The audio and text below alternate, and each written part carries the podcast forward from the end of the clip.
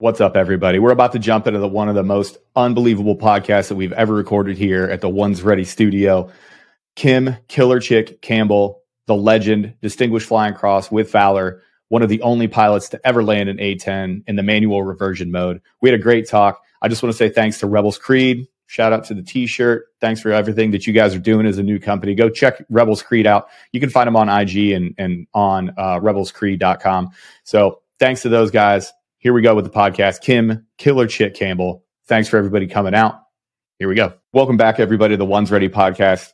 I can't actually believe I'm about to have this episode happen, but here we are. So, Aaron, as you well know, hi, how are you? Friendly, local, neighborhood PJ.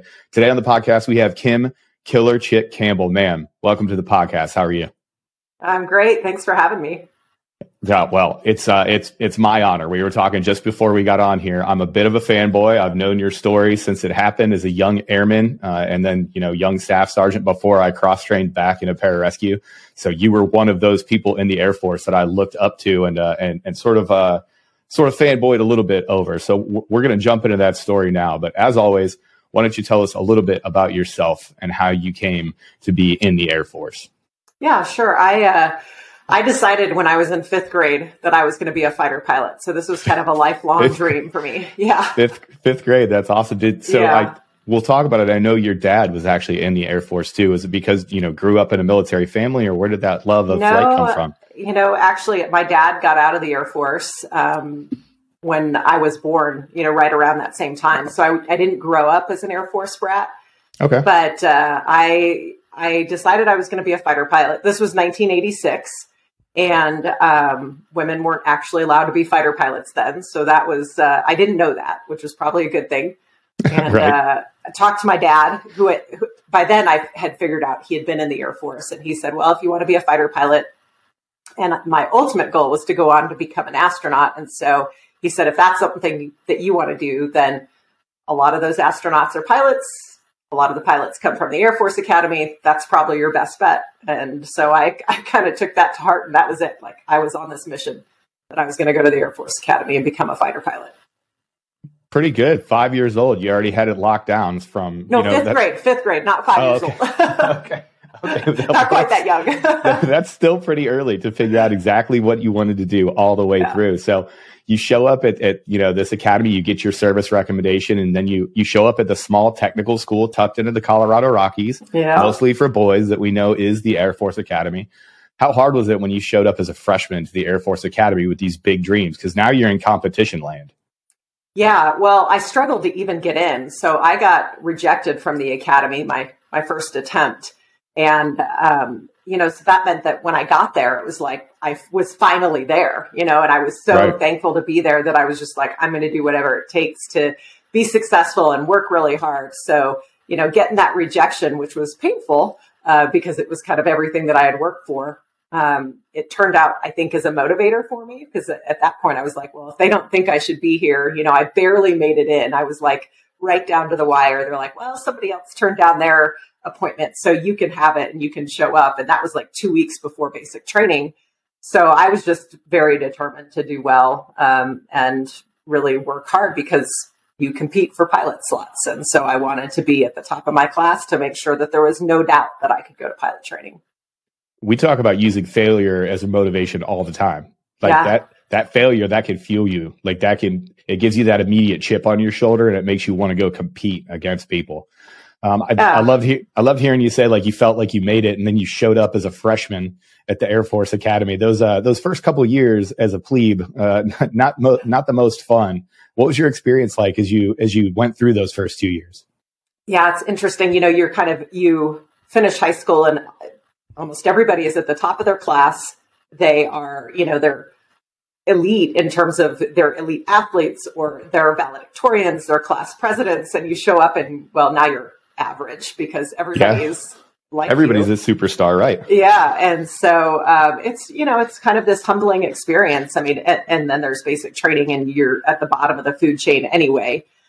Um, but again, I think it comes down to just one: you got to show up ready to go with the right mindset, and then the physical fitness is incredibly important uh, for basic training. And so for me, it was all about I was going to show up as ready as I could, and I you know I worked out before I went to the tune of running in my combat boots in the hills of San Jose, California. I put a installed a pull up bar. My dad installed the pull up bar in my bathroom so I could max out the pull ups, you know, and so it helps to show up ready. But uh, yeah, you kind of start out and you're you're around people that are excellent, and so um, it is tough. It's a competition, but at the same time, like you are not going to succeed unless you work together as a team. Uh, so it's a really interesting dynamic because you are competing, but if you try to go solo, you will fail. Uh, you have to work together. So um, yeah, you know, overall, like I look back, I think I have forgotten a lot of the bad things, but I look back on my time at the academy as like this really great time where I met a lot of really incredible people that got me towards the goal that I wanted. Um, yeah, it's been 25 years, so I've dumped a lot of those bad memories. well, it's funny how quickly our brain just shuts that off, and you're just like, yeah. "Oh no, this was a great time." When you're going through it, you're like, "This is the worst time yeah. I've ever had." You know, yeah, I don't, I don't, really want to go through it again, right? Absolutely not. Somebody, uh, there's there's always the question like, "Okay, how how do you think you would do an A and S?" I'd be like, "Pass." No, I don't. I don't think I'd do well at all. I think, uh, yeah. Uh, I think I wouldn't even want to try at this point. Yeah, I do want to highlight something. Tough yeah. Oh, yeah. Uh, so you were a wing commander, a cadet wing commander. So you went from mm-hmm. almost not getting in yeah. to being essentially the highest ranking student in your, your cadet wing. How, how did, how did you feel? Did you feel like accomplished? Did you feel like, was that chip on your shoulder just kind of still like, I, I knew I could do this? Or, or how did you feel when you were in the le- uh, leadership position as a student? Yeah, I felt like I had earned my way there. You know, like I had worked really hard to get in and there, you know, I, maybe my scores competing with everybody weren't quite as good. Um, but SAT scores only get you so far. And then, sure. you know, it's a lot of how you, it's, you know, well, it's a lot more, uh, certainly than that. And so I really did feel like, you know, I'd worked my butt off while I was there. And it was kind of like, look, you made the right choice, right? You allowing me to get into the academy, you made the right choice. Um, so I felt, yeah, I felt, I guess, accomplished. And then also, you know, it wasn't, when I was a freshman, I actually got a call from the admissions office to go see the admissions office. Oh um, no. well, and I, of course, I was a freshman. I was totally worried, but I had actually sent them letters every week once I got that rejection letter to say like, Hey, uh, if somebody doesn't want their spot, I'm here. I'm ready. I'm available. And uh, so I, they kind of knew me because I had sent these letters every week. So it was like they wanted to to meet me and get to know me. So I felt like at that point, I'm like, all right, I earned my spot here. Nice. And you actually got to share that with your dad. You were the first father and daughter wing commander pair that had ever happened. Is that is that true? Yeah, it's pretty cool because my dad graduated with the class of 1970 and he was the wing commander when he was there. So to have that, you know, to to walk down the hallway with all the pictures of the cadet wing commanders and like see my dad and then see me and realize like he was well, he still is. He's always been kind of my role model and my hero and to to achieve that same thing that he did was was pretty cool. What a fantastic thing from from not even like realizing that he was in the Air Force to that evolution to sharing yeah. that. that that had to be a, a, big deal for you and, and your relationship. That's awesome. Good on good yeah. on the both of you. Yeah. So we graduate the uh, the academy in '97. You get your first assignment. When when you tracked out of school, did you go immediately into UPT or how did that work? I actually spent a few years in uh, in the UK. I went to grad school uh, okay. on a Marshall Scholarship program. So I spent two years um, as a second lieutenant not wearing a uniform, uh, studying in the UK.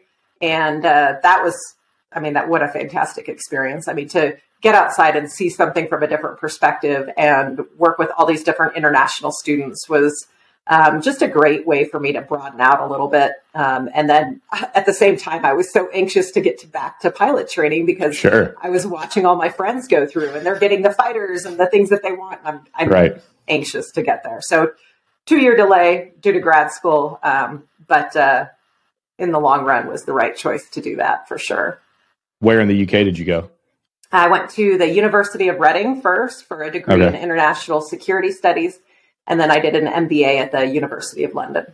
Oh, nice. Peaches and I both spent time at the 321st down okay. in, uh, down at Mildenhall, so familiar with with that area. Yeah. So two years behind you, now you're an accomplished grad school graduate. You're super duper smart, and now you're ready to actually get into pilot training. Yeah. So I'm anxious to get to pilot training. anxious to pilot training, and, and, and once again, we step in on the kind of like day one, like.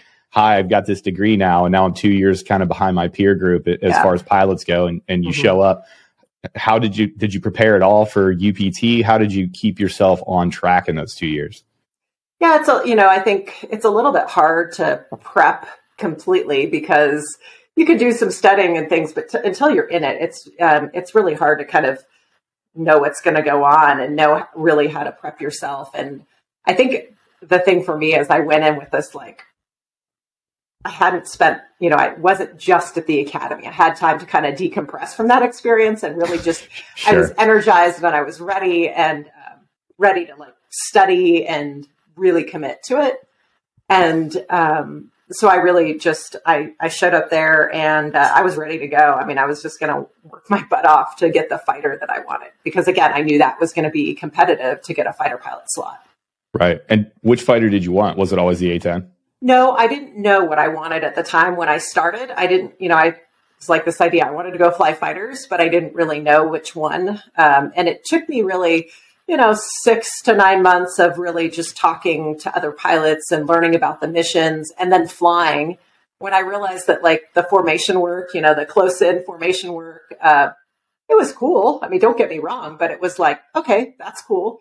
But then we got to the low levels, and I was like, "Ooh, this is fun. I like this." uh, and, and pilot training, you're not like you know, you're not dropping bombs or shooting the gun or anything like that. It's just very basic, so you don't really get into that. But I talked to a lot of pilots, and I realized for me, that mission of close air support was so it's it just resonated with me. It was like so my my primary mission is to su- go support these guys on the ground and get them home safely to their families. Like I can relate to that. Like that's something that I want to do. Okay. Uh, well, we sort of breezed right by this one, but when you got into the Air Force Academy, you didn't even know when did the exclusion for female fighter pilots happen? Like when did that go away? So that went away uh, my senior year in high school, so 1993 okay. uh, when okay. I graduated high school. So yeah, I mean, it was I didn't really know about it, and I think senior year in high school, I had this recognition. I was actually in a debate class, and we were talking about women in combat. And so it was like, oh, wait a second, this thing I want to do, I'm not actually allowed to do it right now. But thankfully, it was lifted. There were women that came before me um, that you know kind of got the first knocked out of the way, which is always nice. Um, always good. Yeah, you never want to be the first. I'd rather be a good fifth than a first. Yeah, yeah. Well, and they, you know, they, there was a lot of initial struggles. So to, I mean, there weren't a lot of women when I showed up anyway. I mean, I was sure. in a handful of maybe a couple uh, women anyway, but it was nice to nice that there were women that went before me. Yeah, that paved the way. So we're getting through yeah. UPT. You do well. Um, you make the decision and you go A10. What was your first flight like in the A10? It takes a little bit to get there because we got to go through survival training and water survival and all those fun things. But, uh, you know, so it's uh, really, it was about six months after I graduated from pilot training and I went on to A10 training at Davis Monthan Air Force Base in Arizona. Uh, and you do so much preparation leading to it because the A10 is single seat. I mean, there's no, there are no yeah, flyable yeah. two seat A10s. And so the first time you fly, you're so, you're by yourself. So there's a lot of preparation, a lot of simulators uh, before. The first time you fly is actually fairly like basic. You know, you're not doing a lot. You're going to go out, sure. you're going to do some instrument work. Um, but that moment of taking off and like, it's like the second of um, you're excited for about a second and then it's total focus on what you're doing. Right. Um, but you're really not an A10 pilot till you shoot the gun. So those, you got to knock Amen. out like eight flights and then you go shoot the gun and you're like, okay, now I've made it. and now I've made it. Uh, yeah, now, we, I can, now I can wear the patch. fantastic. We, uh, we talk about that a lot. Like you think you've made it. There's all these times in your career. Every once in a while, I'll, I'll throw my beret on and I'll go to walk in, into a building or something and I'll have this, this distinct feeling of like, oh crap, you're a PJ yeah. Like, holy cow, you, uh, wow, you, okay, cool. Um, I, I imagine the first time you rip off a couple squeezes of that 30 millimeter, I imagine that for you, that was the same thing. Yeah, you're like, okay, this fighter pilot thing that I've always wanted to do, like I've got it, you know, like I'm here. But then, and then you land, and then you debrief, and you're like, ah, I still have a long way to go. Right. You know, exactly. it's like the next, the next thing. I got to get combat mission ready. I've got to become a flight lead, an instructor, go to combat. It just I don't know. I don't know that it ever ends. Right. When was that first assignment at DM? That was in, well, it was 2001 because wow. I was in A10 training when 9 11 happened. What an unbelievable scenario for you. yeah. for, for you to, to have this road from I think I want to do this thing to trying to struggle to get into the academy to to getting everything that it is that you you had laid out. And I had there had to be some part of your brain that was like, I've done all this work and I'm here to answer the call. But I sort of wish there was something going on. What was that 9-11 experience like for you at the fighter squadron? Um, I mean, unreal. I think like for everybody, it was just this moment of one shock, but also rea- it was like a reality check. It was we're at war. Mm-hmm. I think we completely knew that. I mean, we were under attack. It was very um, apparent the way that the base responded, and um, I think at that point I knew that like my life as a A-10 pilot, as an Air Force officer, was about to change pretty dramatically.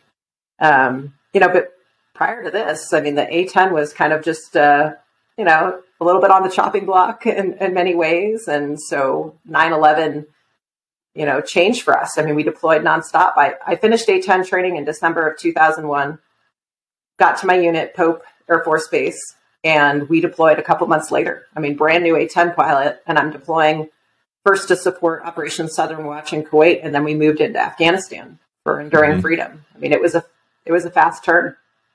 It was. Kinda, what was the go ahead. I was going to say it was like you know you do all this training for the reality of combat. I think there's you know at the time before 9-11 it was like well you know will we go will we not will there be an opportunity to do what we've trained to do and there was an opportunity it happened very quickly so it was like there was this renewed focus on everything that we were doing yeah and and at that point, the only thing you had was AARs from really Desert Storm, you know, yep. Gulf One and Two, where the A10 was, uh, you know, obviously a you know key to to uh, our victory there. But yeah. there's only so much that you can get from those AARs. You know, the the PJs yeah. in in uh, in my my peer group, we felt the same thing. Like we were there to receive this information, but really before that 2001 era, you didn't have any combat tested PJs, CCT, TACP it was you know we we were talking about doing dangerous things and, and, training for war but that that completely changed so by the time that i got back to the schoolhouse in you know 2004 2005 there was like weird mixes of of people that had had three deployments under their belt three yeah. or four and then there were some of the older you know the older pjs those 90s pjs that just didn't have the chance to see it it was a weird time yeah it was um you know i I look back and thankfully I, we did have some of the experience from the Desert Storm pilots because I remember specifically one night on a Friday night in the bar because that's where we learned a lot of our things. Amen. Uh, we, uh, you know, we were at the bar and one of our what an A10 pilot who had flown Desert Storm, Rob Sweet, he was shot down on prisoner of war during Desert Storm, and he came uh-huh. in to just talk to us and share his experience. And um, you know, it was one, it was a reality check for us as well um, but also it was just, um, you know, sharing those lessons. And at the time, I had no idea how critical those lessons would be because he talked about getting hit, he talked about battle damage, not just his experience, but also the experience of some of the other A10 pilots. And it was like, you know, at the time, you're just trying to soak it all in and hope that those things never happen to you. And I just, you know, it's a good thing I listened. Let's put it that way. well, well, absolutely. So that that kinds of bring that that brings us to the to the 2003 mission. So yeah, you know, you had your you had your time. You you you supported Southern Watch, and you you had a good deployment there. You came home. You went to Afghanistan, and and really those second deployment. That's when your aperture starts opening up, and yeah, you know, it's it's maybe the outside looks different. Sometimes, you know, especially during GWOT, you look outside your window and sometimes there's mountains and desert. And then sometimes there was just desert. So that just, yeah. that would tell you which country you, you deployed to. But, you know, this time you, you found yourself in Iraq. What did, uh, in, in what status did you deploy at the beginning of that deployment? Were you a flight lead? Were you in a leadership position or, or were yeah. you, I hate no, to say just a pilot. But. I was just a wingman. Um, you know, at, at, this point we had spent um, some time in Afghanistan and then we our unit turned very quickly to pivot to Iraq. So we came home from Afghanistan, um, and our unit wasn't actually the one that was supposed to go. It really should have been our sister squadron. Mm-hmm. Um, but I'm not sure what happened behind the scenes. I was just a wingman, uh, but we were we were selected to go again, and um, my husband happened to be in the sister squadron, so this is a long term discussion for us. so, right, yeah. yeah. Um, but we were selected to go again, and uh, you know, I think we were all that's what we wanted. You know, we wanted like if there was a war that was going to happen, we wanted to be there because we knew we could make a difference and we can make an impact. And so we left late February, landed in Kuwait March 1st. And, um, you know, it, it, was very apparent to me that this was different than the first time I landed in Kuwait because there were aircraft that I, mean, I think we were the last A-10s, A-10s to show up on the ramp.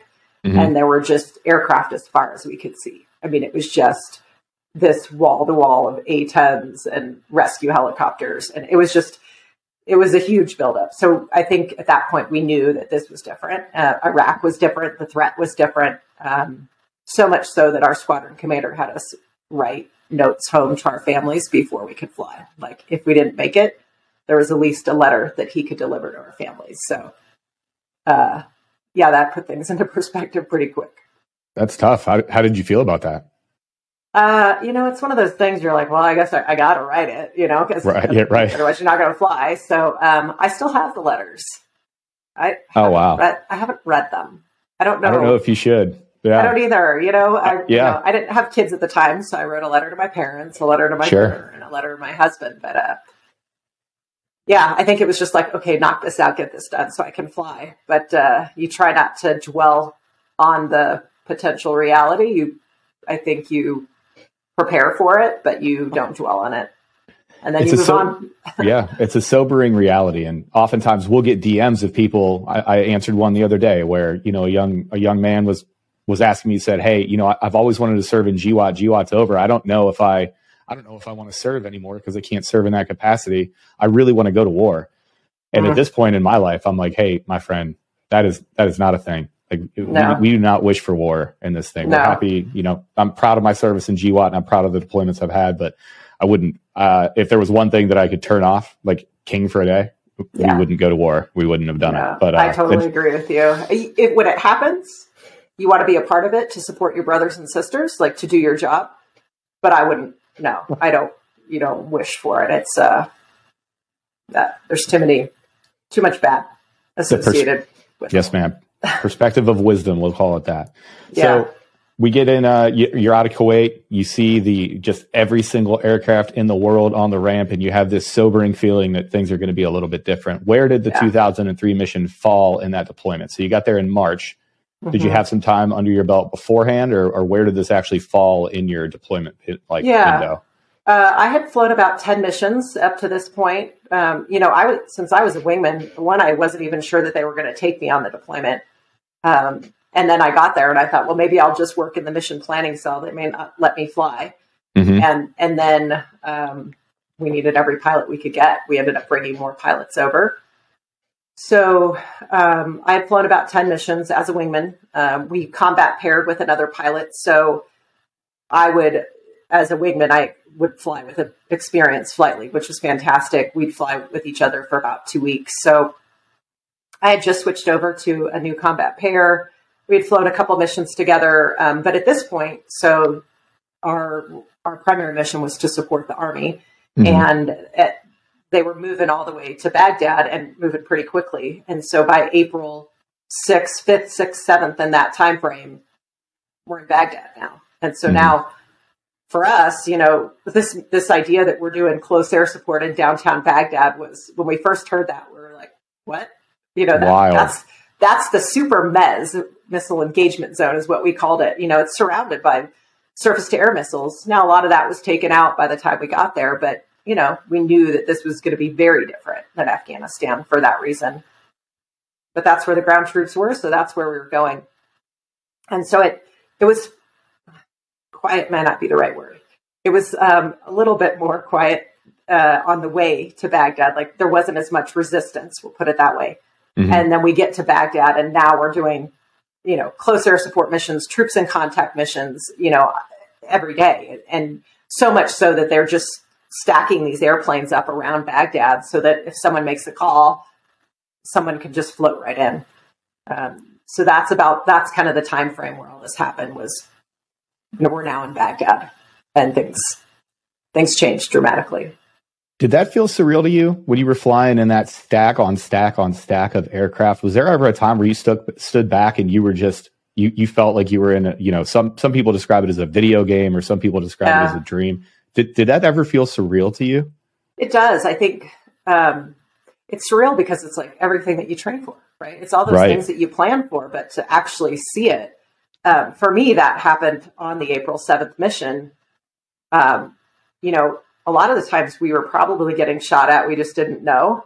Mm-hmm. Uh, and then, you know, April 7th, all of a sudden, you know, that mission, we ended up a lot lower than we normally are. So I could see a firefight. Like I could see the tracers, I could see the smoke. I could, see, it was just surreal to me. And it's so it's kind of a half second of realization of like, this is, this is everything that we train for. This is exactly what we plan for. You know, there's this moment or has not hesitation, but the second of like, I don't want to mess this up. Like this yeah. is it. Like I got to do everything that I've trained to do. Um, so yeah, I mean, I, it's just this moment of it's surreal, and then it, it has to pass, right? Because then you're mm-hmm. like, focus, you know, 100 percent focus on what I'm doing. So here we are. We're in the fight. You get the call. You know, there was a, another mission that you were going to go support, and then mm-hmm. I, I, believe the call was for troops in contact, and you got diverted, and you had to do exactly that. You had to go yeah. in with with lives on the line and people calling for your help. Yeah, you're you're in how did that go? Like, what was the first thing that happened where you realized, like, uh oh, this is this is a different one? I think you know the weather that day was terrible, so we could not actually see the ground. And for us, then I mean, there was you had to get below the weather. It was yeah, like, it was a requirement, right? so sure. um, we weren't really sure we were going to be able to do anything. And then you know you get a call for troops in contact, and you're like, well, we're going to figure this out. Um, and so my flight lead just found a hole in the clouds and dove down through. Uh, you know, then I'm like solo in Iraq by myself above the clouds. and he's like, all right, Casey, you can come down below the weather too. And uh, so I found a hole in the clouds and just, you know, dove down through. And that's when I broke out. And it was like, wow, one, I'm a lot lower than we normally are because we're below the weather. Mm-hmm. And uh, just to see it set up, I mean, um, it was right over the Tigris River. Our guys were on the west side of the river uh, and then enemy on the east side. Targets uh, in terms of like a, a, deviation of the target for friendly and enemy doesn't get much better than that to have a yeah. river in right, between. Yeah. I mean, that's a very nice uh, differentiating feature. Um, makes us feel a lot safer. We know exactly where the friendlies are and the enemy is. And uh, but I could see like these. I mean, there's just flashes and smoke. It was just. I mean, it was so surreal for that second. And then it's like immediately we're talking about, you know, we're going to roll in with guns. We're going to, we have to get our target was underneath the bridge. Mm-hmm. So for us, that's all, that's forward firing. We got to either shoot rockets or gun to get underneath the bridge. Um, my flight lead was immediate. He saw the target. He w- he rolled in from north to south as I'm just coming down below the weather. And the JTAC uh, said not effective. It's got to come in from south to north, just based on where the enemy was at. Mm-hmm. You know, so now we're there's only one way we can come in and really one way we can come out. So we're very predictable. So, and we're, we're talking about this. So we decide we'll just do a couple passes and then climb up, kind of get our energy back, reassess things. So we each did uh, two passes, uh, gun, a gun pass and a rocket pass. And then, uh, t- then on my last pass, he's like, all right, after this pass, we're going to climb up and reassess things. Um, I rolled in on that last pass. I remember kind of just fine tuning my aim point right underneath the bridge. Um, hit the weapons release button, the pickle button, pulled off target. Just you know, trying to climb and get my energy back. I'm heavy, mm-hmm. full of weight, full of weapons, and just felt this, you know, this huge explosion at the back of the airplane. I mean, there there is no doubt in my mind. Like I knew immediately what had happened. Um, I'd equate it to like getting rear-ended in a car crash, like at high speed. It just was. It kind of threw me over I remember seeing this bright red orange fireball. Um, and then I did kind of the instinctive thing as the jet nosed over, I pulled back on our control stick and just nothing, like nothing happened. this is like, oh, this is not good. It's kind of that second of reality of like, this could go really badly as I'm seeing Baghdad getting closer. I mean, I remember like this half second of looking at my ejection handles and thinking, this is not going to go well. You know, this right. is the last thing that the last thing that I want to do. And so I reverted to my training. Like it was this instant of like, you know, you things slow down, I guess, in some ways. Like I just I remember seeing all of these things, but at the same time I'm reacting. You know, I'm I've got to do something to survive. Uh, and so I go back to my training of analyze the situation, figure out what the hell's going wrong, and could see this like uh, we have this caution panel over on our right side, and it's like there's so many lights on it. I'm trying to decipher what's most important. Terrifying. at the top, yeah, and I've got we've got hydraulic lights that are for pressure and the reservoir levels, and they're all on for both sides of the airplane, left and right. And I look up at the hydraulic gauges just above, and they're they're completely at zero. So at this point, I I mean, I have two options. I eject over the enemy. Not really a good option. Not one I'm going to take. Yeah. And then we have an, a backup system, and so thankfully, I you know flip that switch, and it it actually the airplane starts flying again. Um, during this uh, d- during this whole time, mm-hmm. did you ever hear the the the words we talked about it before? I believe the the instructor was his last name Sweet that had been the um, previous A10 pilot who was actually a prisoner of war. Yeah, um, I, I, that's a good question. I, I, hear those words in my head, yeah. and, and, instructors and mentors of mine, and I have I have distinct memories of being deployed and having extremely terrible things. And yeah. I hear the instructor go, "Aaron, you've got to do this. That you've got to yeah. do this. Here, you got to go here." I Did you ever? I I heard his voice along with. Um, I'd read the book Warthog, which talks about pilots in Desert Storm, and I you know, I knew those stories of pilots that had been hit. I think it, this moment, right in itself, was so dynamic and happened so fast. I don't remember like thinking through that. As soon as I flip the switch and now I'm flying, and now I'm like, okay, now this, like, I don't know how long I'm going to be flying for. Like, right. this airplane could quit. And it was like, okay, just get out of Baghdad, get above the weather. And then if I have to eject, at least then my chances of survival and escape are higher. Mm-hmm. Then the then those voices start coming in, especially when my flight lead says, "All right, Casey, you got to think about if you want to jump out of the airplane or get it back to friendly territory and land."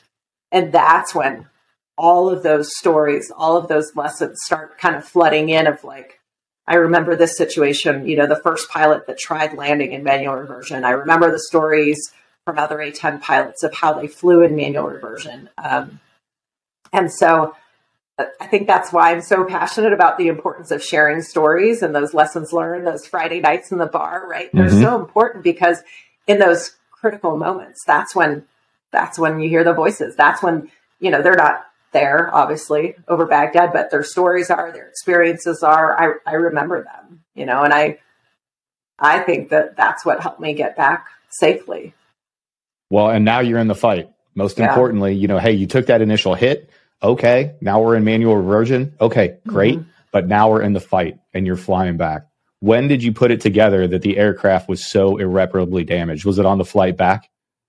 Yeah, I think, you know, I couldn't see the damage. So we have uh, mirrors up in our cockpit and I was like trying to angle them to see the damage in the back and I couldn't see anything. So my flight lead pulled up next to me to do a battle damage check, which is like that look over over airplane. It's actually the, the picture back behind me is us on the way back um, kind of that battle damage check. And um, he said that I had hundreds of holes in the fuselage and tail section, and then that the the big hole in the fuselage, or it's sorry, in the horizontal stabilizer, which is kind of the back tail section. Um, so I knew it wasn't good. I mean, I had all sorts of emergency indications and cautions, and you know, it was flying. That's that's about all I right. can say. It was flying. It was not flying well, uh, but it was flying, and all I wanted to do was get out of Baghdad. Like I yeah. get out of Baghdad. That was like, okay, if I can get out of Baghdad and then I have to eject, at least it's more open space. And then it was like, okay, I'm out of Baghdad. Let's get to friendly territory. Let's make it yep. back to Kuwait. Um, and uh, thankfully, my you know fuel tank stayed full. I had no problems with fuel. We were very heavy. We had all sorts of gas because we had just filled up uh, when we got to Baghdad. So we overflew Tallil Air Base, which at the time we had positioned aircraft in. And I think uh, there was one fire truck. So that was our decision to overfly Tallil is if I crashed on landing, that one fire truck, no hospital, not potentially not a great situation. So, right. you know, these are the kinds of conversations we're having. Like, okay, well, if you crash, you probably want an ambulance and a fire truck. You know, like we're talking reality. Um, definitely makes you think about like um, you know, the worst case scenarios. And Absolutely. Well, life becomes binary. It's Yeah. ones and zeros at that point. You're Yeah. you're alive. You're in the fight. Am I flying? Yes or no? Yep. All right. Yep. Okay. Next next problem. yep, If I have to crash this bad boy, am I going to be able to walk away from it? Maybe not. Okay. Yes or no? Let's figure it out. Let's go. You get ready. Yeah. Uh, where, what airbase did you end up landing at? we ended up landing back in Kuwait, uh, back So- at our home base, which was, you know, it's in friendly win. territory. So if I have to eject at the last second, I'm at least in Kuwait. There's rescue helicopters right there. Right. You Um, made the decision to land. How, Yep. You're you're man, you're getting on short final. You were flying yourself by wires and pulleys and Yeah. like straight up Wright Brothers stuff. And Yeah, an air and an aircraft that should be shot down yeah, after providing close air support. Now, oh, by the way, we glossed over it. You hit your target on that last run and you did neutralize that threat on your way out. yeah. What were you thinking as you were on short final and you were about to put this that this aircraft out? It was a yard zero six, is that correct? That was my call sign. Yeah. Uh, Okay. I think at that point, it's just like a little bit of prayer that you make it out, that you do the right thing, that you don't mess it up. Um, honestly, I was also thinking about the pilots that had come before me. I knew about their experiences. There were three pilots that tried to land in manual reversion during Desert Storm. Um, the first pilot was killed, crashed on landing, and um, I knew about that story. I knew what he had done and the lessons that we had learned from that. And so I was very cautious about having that in the back of my mind, knowing what I needed to do, which was to fly this power on landing, all, you know, fly it all the way to the ground. And, uh, you know, I had those, I, I knew I wasn't going to have brakes. I wasn't going to have steering. You know, I Mhm. wasn't going to have my speed brakes to slow me down. I mean, it was all just a lot of things I didn't have. And so I remember the stories of the pilots that came before me and focused on just controlling the airplane, just keeping it steady. And then um, when those wheels hit the ground, uh, relief is like this. I don't know. It's not the right word. It's the word I use because I was so relieved, but uh, it was so much bigger than that. I just, it was just like this, okay, I'm going to live. You know, that's really what it Right, came down yeah. to was this reality of like, okay, I, I, I made it. You know, I'm going to live. I'm, I'm not going to die today. Today's not my day. And, uh, Yeah. so yeah, uh, intense relief. I don't know. Uh, and then I'm like, but I hear this voice. I'm like, so in this moment of like, oh, thank God I'm on the ground. And then I hear this voice of like, hey, Casey, you can stop the airplane now. Cause I was just rolling slowly down the highway at this point. Like, this point, I don't care. Like, I'm so. Absolutely. The You're, you're like, yeah. so long, and the, Don't the fire the fire trucks are like, is she going to stop? You know, They're like, Um, Casey, they're like telling you to pull over. pull over. yeah, pull over. And so I only had five brake applications. So it wasn't like I wanted to jam on the brakes right away with this was an emergency backup braking system. So eventually used a couple of those brake, uh, pushed down on the brakes and got the airplane stopped. And then I was like, I want to get out. I want to see the, I want to see the yeah. damage. Right. And what you got out, what, and you saw the aircraft. What did you feel? uh, shock. I think that it like it's dripping with hydraulic fluid. I mean, that the airplane is just dripping with fluid. The backside of the airplane was black from a fire, like charred. Um, there are holes everywhere, uh, and I realized the holes aren't just in the back of the airplane. That's where most of them are. But there's holes up near the cockpit, you know, around some of the fuel tanks. Uh, the engine took shrapnel damage, so it's a little bit more extensive, I think, than I originally thought. And I remember there were a bunch of Marines that were the firefighters there, and they're just like looking at the airplane, looking at me like with this. You just landed this thing. Look, and I'm thinking the same thing. Like I just landed this thing. so Oh, how long did it take before you started talking shit to everybody? Was it immediate? I imagine it's immediate. Be like, not only did I land this, I'm one of the only, maybe a handful, you know, four pilots that have ever tried it. I would have done it right away, but I, I think it's because I'm not as good a person as you, Casey. I think uh, uh, I don't. You know what? For me, I was just so thankful that I was on the ground. I was such a like. It was just such a. I don't know. You, you're on this adrenaline high for so long, and it took me a while to come down from that. And I think Mhm.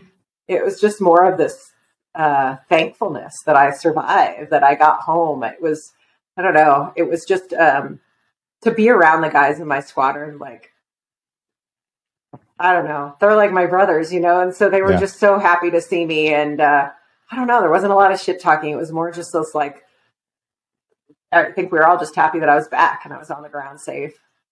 I knew you were a better person than me. That's a great answer. so, uh, how much time, how, like after this event, like after this mission, how much time did you spend in that deployment? Did you go back up and fly some more missions and then just continue as fragged and and and go home after that, or how did that flow?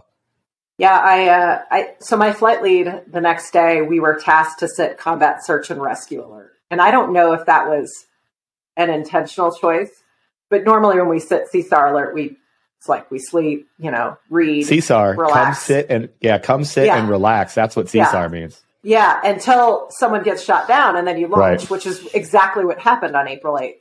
Oh, great. Yeah. So right away, you're right back in the cockpit. Yeah. So, eh, you know, we, the alarm sounded. We're like, we kind of look at each other like, is this a drill? Because they would do Mhm. drills. And Mhm. no, I mean, it came in immediately. An A 10 pilot had been shot down in Baghdad, you know, so now I'm going right back where we were yesterday.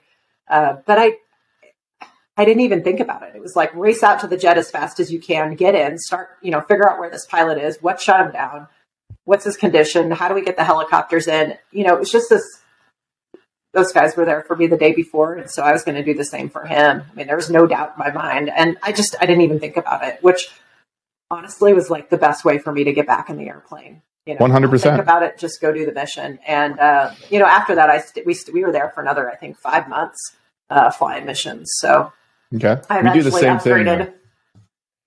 Go ahead. with uh, we do the same thing with cutaways like you getting right back and being forced Yeah. to go if, especially like when you're a student uh, we we do it you know um, even when you're you know further in your career if you have a cutaway under a parachute the very first Yeah. thing you do is you put on another parachute and you immediately go back up and you just do a Yeah. slick jump just go chill out like it's it's the best way to get back into it because i imagine if you spent a lot of time on the ground ruminating and had enough time to think about a scheduled flight i bet that you would have had a little bit more anxiety Yeah. getting back to that aircraft For I think for sure. I there's no doubt in my mind. I mean, we compartmentalized pretty well, which is what I did after this mission. I kind of like tucked it away to deal with later. Uh, but this was, har- you know, this was a hard one to compartmentalize. So just getting back in the air and kind of like um, realizing that I could get back in the air, do the mission, and I was going to be okay was important. hmm So you got back home, and the lore of of Killer Chick Campbell starts, Yeah. and you. Uh, I imagine that you're still on a deployment cycle. I imagine you get back home. So you were at Pope at the time where when you deployed out, and and you got Yeah. back. What did your assignment flow look like after that? Uh, so I stayed with the 75th at Pope uh, for another deployment. We went back to Afghanistan.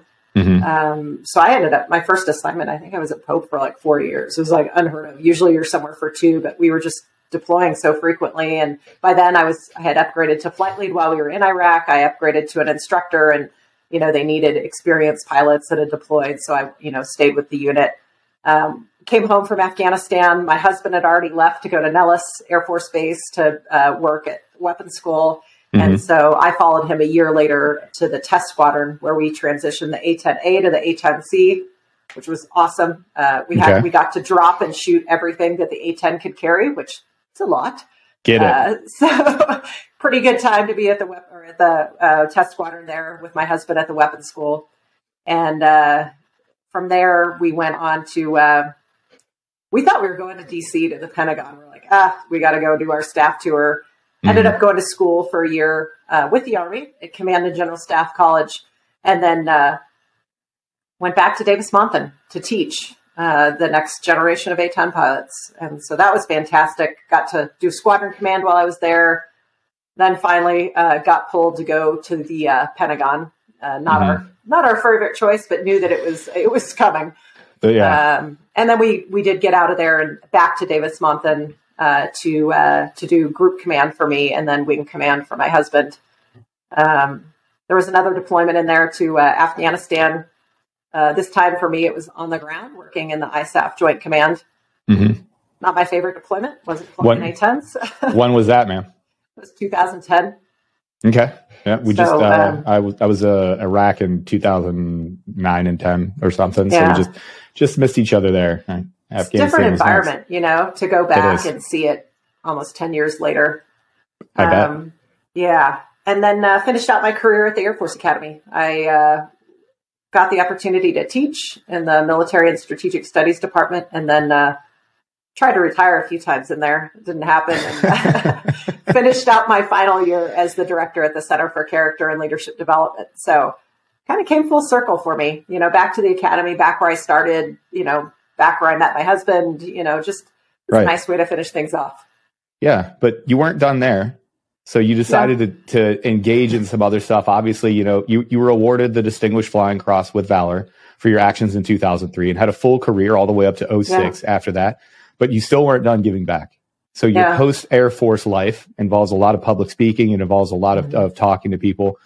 Why did you decide to keep serving in the in the way that you did?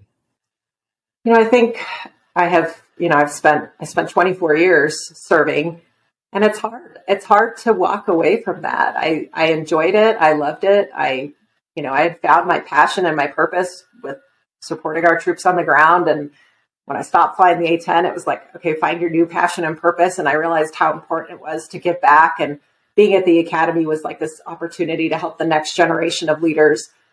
And so retiring was still a hard decision for me. I mean, I tried three times and I finally, you know, did it hmm. on the third time around. It, so it finally stuck. Yeah, it finally stuck. And I wanted to find a way to continue that service. And, you know, like I said, I, people shared stories with me along my career. They shared their experiences, they shared their lessons learned, even if it was like, hey, I screwed this up.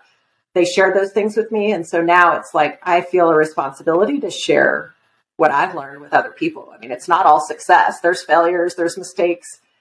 And so I feel a bit of a responsibility to share those things um, to help other people develop and grow. And that's part of the speaking. It's why I decided to write a book. Um, you know, it's just I think it's important. I think you can help other people by sharing stories and sharing lessons learned. Um, so I, you know, it's nice to it's nice to be able to give back because I feel like so many people did so many things for me along the way.